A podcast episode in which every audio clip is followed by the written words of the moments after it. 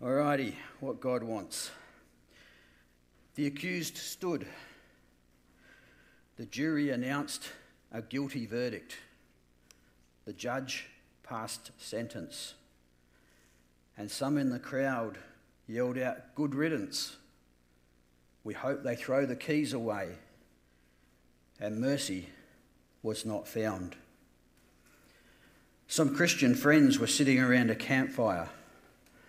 A story was told about a person who had recently gone bankrupt, and the people around the fire said, Well, they got what was coming to them, and mercy was not found. A girl at school got dumped by her boyfriend on social media, and friends said she got her just desserts and mercy was not found. It was finals time, and the coach said to his team, Show no mercy, take no prisoners, go out and win this game. And mercy was not found. A woman who shouldn't have been in public touched Jesus. And Jesus said, Daughter, your faith has healed you. Go in peace. And mercy was experienced. A blind man sat begging by the roadside, and as Jesus went past, he cried out. And when people tried to stop him, he cried out louder. And Jesus stopped, spoke with him, healed him, and mercy was seen. A woman was brought to Jesus, accused, guilty without doubt. A punishment was called for. And Jesus said, The person without sin can throw the first stone. And no one did. And Jesus said to the woman, I do not judge you. Go and sin no more. And mercy was understood. Jesus willingly hung on the cross, arms outstretched, and said, Father, forgive them, for they know not what they do. And mercy was offered to all. We're in a mini series of what God wants. Our verse for this series is Micah 6 8.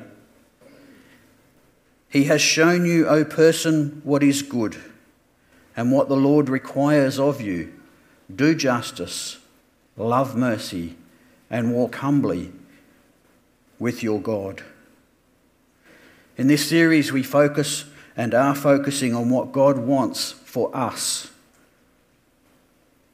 how we should live our lives and note in this verse in Micah, there's no or. It's not do justice or love mercy or walk humbly. It's all three at once. It's all three all the time. Do justice, love mercy, walk humbly with God. Before I go on, I just want to make one small point very clear. Doing justice, loving mercy, and walking humbly is not how a person becomes a Christian. It's not how someone becomes a follower of Jesus. There's only one way for that to happen, and that's through accepting what Jesus did on the cross, through accepting that that is the only way that our sin can be dealt with. But this verse is talking to us as believers about what we do after that has happened. Let's test this verse just to make sure that Danny and Peter and others aren't just coming up with some weird concept that they're asking us to do. We can back up a little bit in the Old Testament to Hosea, where we read, For I desired mercy, not sacrifice. We can jump to the Gospels and we can see in Matthew where Jesus said, For I desired mercy, not sacrifice we can go a little bit further to another story where Jesus said, For I desired mercy, not sacrifice. I hope it's clear. I hope you get that. It's pretty simple. For I desired mercy, not sacrifice. It's a very consistent message that we find. So, this one isolated verse that we find in Micah is a theme through Scripture, not something that we're pulling out and highlighting as one verse, as one thing.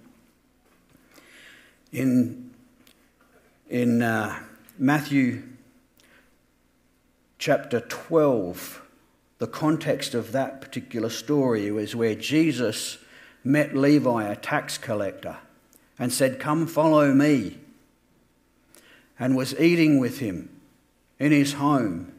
And the people around said, Why is this man, Jesus, who is supposed to know the law, is supposed to be God's representative, why is he eating with sinners?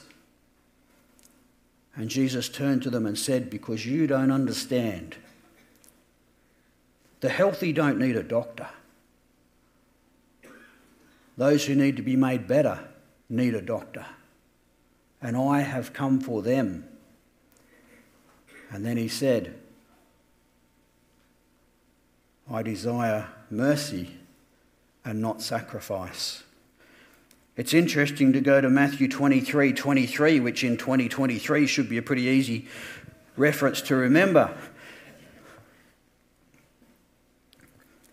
Again, the context here was Jesus speaking directly to those who would prefer to follow the law, who would prefer to follow rules, and were sticklers for the rules. And Jesus said, Woe to you who have neglected the more important matters of the law, which are justice last week, mercy this week, and faithfulness. Last week, Dominique brought us a, a wonderful message on do justice. She used the phrase making someone else's problem my problem. And given that it's a holiday series, it's a nice condensed short message, and it is definitely worth your time if you weren't here or haven't caught up to spend a few minutes listening to Dominique's message of last week. And aside from the context of making someone else's problem my problem, Dominique gave us the background of where this verse fits in to the narrative, to the story, where Israel once again had turned away from God, where they were in trouble, all sorts of trouble. And they thought that their way to get out of trouble and their way to come back to God was to make a big show of offering sacrifices, to make a big show of bringing things to God. That's what would get them back to God. And the message from God to the people who needed to come back was do justice, love mercy, and walk humbly before your God. So, I guess the place where I really started with this message was well, what is mercy in this context? We sing about mercy all the time and we talk about God's mercy toward us. But what is this mercy that we should be loving, that we should be doing. And I had to go very old school with this one, and I pulled out my old concordance, which has got print so small that you can't really read it. You need a magnifying glass plus your glasses. And there are many, there are, there are several Old Testament definitions for mercy, but this um, word for mercy in this passage is a consistent one that you will find. And it is also the same as the word for mercy used in the Greek in the New Testament. And it simply means to show kindness. To love being kind in what you say and what you do. As, and it has an, an emphasis of not going through the motions, not just saying the right things, but doing them, and doing them willingly. To love being kind in what you say and what you do.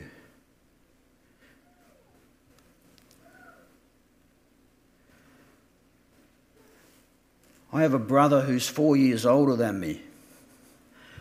He got the height in the family. I didn't get the height in the family. And uh, we were pretty normal brothers. We mucked around a lot, meaning we fought a lot. I never won for obvious reasons that you can see in that picture. He was much bigger than me. Why I ever took him on, I don't know. But I always did. I never learnt. My brother was also your typical big brother. He was good at everything. If it needed fixing, he could fix it. If it needed to be made, he could make it. And uh, one of the things he made was a model Cutty Sark, an old rigged sailing ship. We shared a bedroom um, until we left home, or he went to boarding school. And we used to love playing cricket in our bedroom. Socks make great balls. Mum also can't hear them.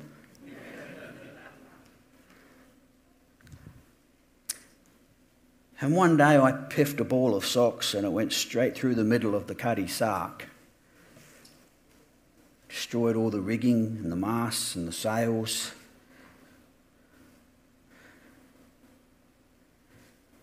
And mercy was shown. And my brother and I still have a relationship. and he can still fix things that I can't.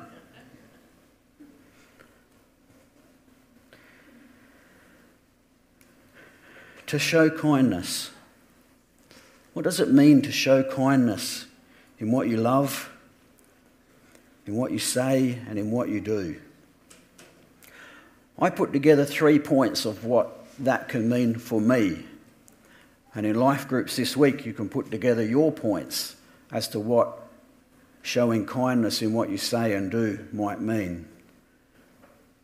My three points are that I will engage with you, not ignore you, that I will forgive you, not hold things against you that I will think more of you, not less of you. I went to my usual sources and commentaries to research love, mercy, and they were all pretty useless actually. And I've got a big eight volume set of Spurgeon's sermons. Now, for the kids, Spurgeon lived a long, long time ago. He was very famous. In some, for some of us, he still is very famous. For me, with Micah 6 8, he was very helpful. And in these volumes was a sermon that he gave on Micah 6 8. And I've got a quote up here on what he said about love mercy. It seems then that it is far more important to do right than to perform the most imposing religious rites. Better to act mercifully than to offer the most costly sacrifices. Much more value is attached to a person's moral character than outward religious practices. The upright and generous actions of daily life are better signs of a gracious heart than lavish gifts to the temple and its priests. God judges by the ordinary things a Christian does for those around them rather than by the extravagant public gestures or the achievement of high positions. There's a lot to unpack in that little quote. I think it's as relevant now as it was 150 years ago. That when we're talking about our kindness toward others in what we say and what we do, the daily actions, the ordinary things are what count. They're what God is looking for. And there's an aspect to loving mercy where the first word love can't be ignored and shouldn't be ignored because it talks about doing it willingly, happily, looking forward to being kind. And as Spurgeon says, it's for it is good for me to do good to others.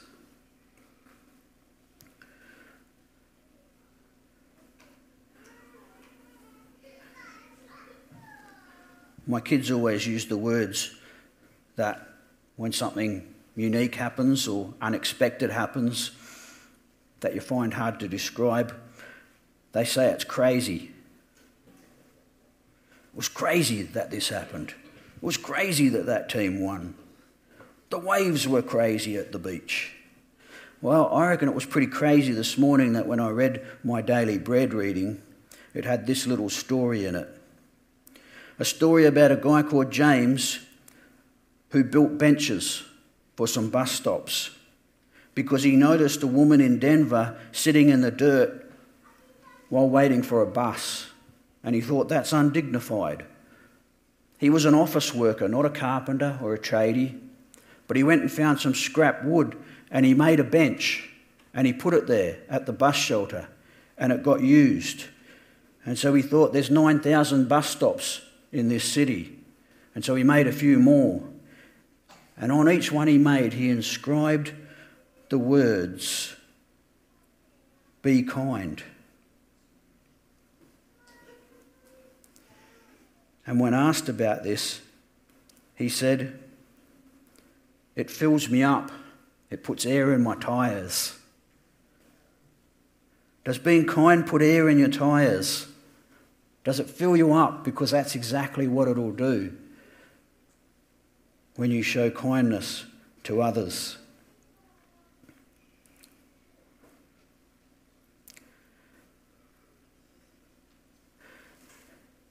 Now, remember the context of this verse was that Israel were yet again in trouble. Israel needed to return to God.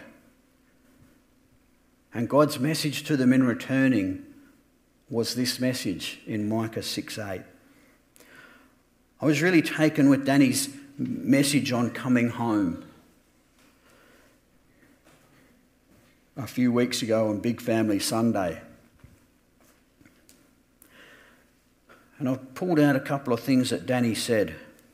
You know, we, and I'm, and I'm going to wear two hats with this, okay? I'm going to wear my speaking to you hat and my being part of the eldership hat. Danny said, Welcome to this home where we try in the way we treat each other to live with selflessness toward each other, with love, without judgment, caring for each other helping each other, in sharing our stuff with each other. And he then talked to those of us who need to come back, to come home, to come back to a point of reference. And he said, I want everyone here to experience this relationship with God. And I want all of us in our community here to experience this flavour of home. And in context of do justice, love mercy, walk humbly, this is the flavour that we want for this home. This home community church Warragul, is a place where everybody should find the justice, the mercy, and the humility that Micah is talking about, that God is wanting, that Jesus repeated.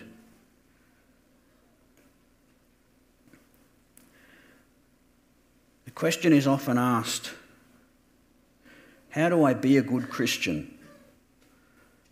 And I know the answer that I've heard for so many years on how do I be a good Christian is read your Bible every day, pray regularly, and go to church on Sundays. Maybe, just maybe, we've got that wrong. Maybe the answer should be do justice, make other people's problems your problems, love mercy, love being kind in everything you say and do. And part three, walk humbly, comes next week. A woman was brought to Jesus, accused, guilty beyond doubt. The leaders wanted punishment. Jesus said, The person without sin can throw the first stone. And nobody did. And Jesus turned to the woman and said, I do not judge you. Go and sin no more. And mercy was understood. The challenge for us is how will we show mercy? Willingly, happily, eagerly show kindness to all those around us in what we say and what we do. Let's pray together. Lord, we thank you for the, the simple yet profound challenge in these verses. The challenge to make other people's problems our problems. The challenge to eagerly show kindness in what we say and what we do. And Lord, for those of us that need to reframe, recenter, come back to you in how we walk and how we live, in what we say and what we do. Lord, we ask for the courage to do that. We ask for the forgiveness to do that. And we look to the excitement that following you brings that being your people brings, that sharing this humility, this life, this walk with others can do for each of us. We pray these things in your name. Amen.